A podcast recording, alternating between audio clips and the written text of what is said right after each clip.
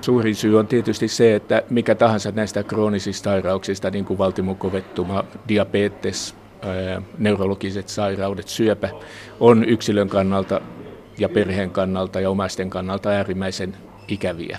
Toinen syy on se, että yhteiskunta ei pysty tulevaisuudessa enää tätä kustannuskasvua kestämään. Ja se johtaa siihen, että vähitellen meillä on yksilöiden on otettava enemmän vastuuta paitsi omasta terveydestään myös oman sairauksiensa kustannuksista. Ei, ei voida olettaa, että yhteiskunta maksaa näitä kalliita hoitoja, joita nyt täsmä, täsmähoidoiksi kutsutaan ja joita tulee yhä enemmän ja enemmän, mutta jokaisen tämmöisen täsmähoidon hintaluokka alkaa niin kuin sadoistuhansista euroista aina miljooniin euroihin asti. Mutta pelkkä mittaaminen ei riitä. Näitä uusia teknologioita tulee, implantteja ihon alle, mittaamaan vaikkapa sydämen toimintaa, mutta se pelkkä mittaaminen ei riitä. Tarvitaan jotakin muutakin, neuvontaa. Tarvitaan just neuvontaa, mutta etenkin motivaatiota sitten, että ihmiset muuttaa elintapojaan ja, ja, ja ravintoaan. Ja tästähän meillä on menestystarinoita, esimerkiksi Pohjois-Karjala-projekti. Toinen menestys on ollut hammastahna ja hammasharjojen käyttö ja hammastahnan fluoraaminen. Suolan käytön vähentäminen, mikä osalta oli tätä Pohjois-Karjala projektin vaikutusta, tupakoinnin väheneminen. Siis meillä on hyviä keisejä jo, että ollaan menty hyvään suuntaan. Nyt pitää vaan puuttua esimerkiksi nimenomaan tähän lihomiseen ja rasvottumiseen. Professori Raimo Sepponen, olet ollut kehittämässä aikanaan maailman ensimmäisiä magneettikuvauslaitteita sisäisen verenvuodon havaitsemiseen 70-luvun lopulla. Sitten olet ollut opetus- ja tutkimustyössä ensin teknillisessä korkeakoulussa ja nyttemmin Aalto-yliopistossa jo noin parikymmentä vuotta. Olet opettanut tuotekehitystä. Millä metodeilla uusia käyttökelpoisia kaupallistettavia keksintöjä syntyy? Mitä siihen vaaditaan? Yksi, minkä silloin magneettikuvauksen kehityksessä opin, on, että näillä tuotteilla täytyy olla asiakas. Asiakas on se kuningas ja, ja e, että me pystytään niin kuin uusia tuotteita kehittämään, meidän täytyy tietää maali, mitä me ollaan kehittämässä. Eli Tärkeintä on ensinnäkin löytää se asiakasryhmä, löytää tälle asiakkaan joku ongelma, määritellä se asiakkaan kanssa. Usein ei asiakas edes pysty määrittelemään ihan tarkasti, mikä hänen ongelmansa on, mutta koitetaan katsoa hänen niin kuin päivän rutiinien taakse, että mikä se saattaisi olla. Ja sen jälkeen tämän asiakkaan kanssa määritellyn maalin mukaan, niin sitten aletaan kehittää sitä. Useinkaan nämä uudet tuotteet ei lähde siitä, mitä he itse on tehnyt kehitystyössä. Eli semmoinen käsitys, että tehdään kauheasti tutkimusta ja siitä jatkona tulee sitten uusi tämmöinen uusi hieno tuote. Joskus käy näin, mutta yleensä se on tämmöinen niin kuin transversaalinen prosessi, eli, eli lähdetäänkin pois siitä omalta linjalta ja katsotaan ne parhaat kompromissit tämän ongelman ratkaisemiseksi. Luovuutta siis tarvitaan.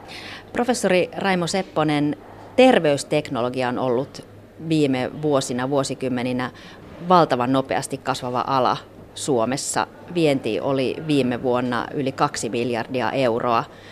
Minkälaisia panostuksia tarvittaisiin, jotta terveysteknologia-ala voisi kukoistaa parhaalla mahdollisella tavalla Suomessa?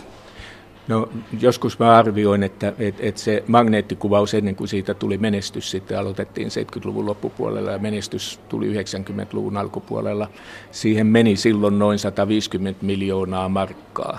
Onneksi siinä välissä instrumentti sitten New Yorkin pörssiin ja sieltä saatiin 250 miljoonaa markkaa muistaakseni. Eli, eli me ei nyt ihan sillä lailla kaikkea, kaikkea onnistuttu tuhlaamaan. Mutta me puhutaan niin kuin aikajänteistä, jotka on useita vuosia. Viisi vuotta tällä alalla on aika lyhyt aika.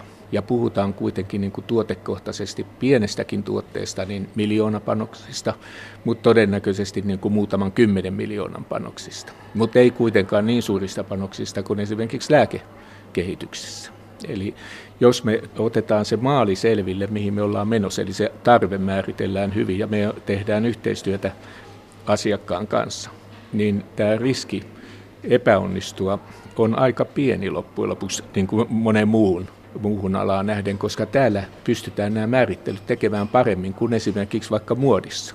Mistä me tiedetään, meneekö lyhyt puntti tänään kaupaksi vai pitkä puntti. Se, se on ihan abstrakti juttu. mutta asiakastarve on määriteltävissä. Työtä se vaatii, mutta aika hyvin. Eli tähän kannattaisi laittaa niitä niukkoja varoja, mitä on, koska ala ei varmasti, ei ainakaan ole kuihtuva ala. Ei, jos ajatellaan keskiluokan nousua Intiassa ja Kiinassa, niin Suomen kyky tuottaa tuotteita siihen volyymiin on jo niin pieni, että meidän täytyy sieltäkin valikoida joitain tämmöisiä tiettyjä aloja. Meidän tämä dental-puoli eli hammasröntgenpuolihan on hyvä menestystarina. Sehän on, sehän on leijonan osa tästä, nyt tästä meidän viennistä. Ja se on lähtöisin 60-luvun professori Paateron osaltaan tekemästä keksinnöstä. Eli me ollaan nyt oikeastaan yhden keksinnön pohjalta hyödynnetty tätä meidän terveysteknologiaa. Nyt tarvitsisi tehdä jotain uuttakin.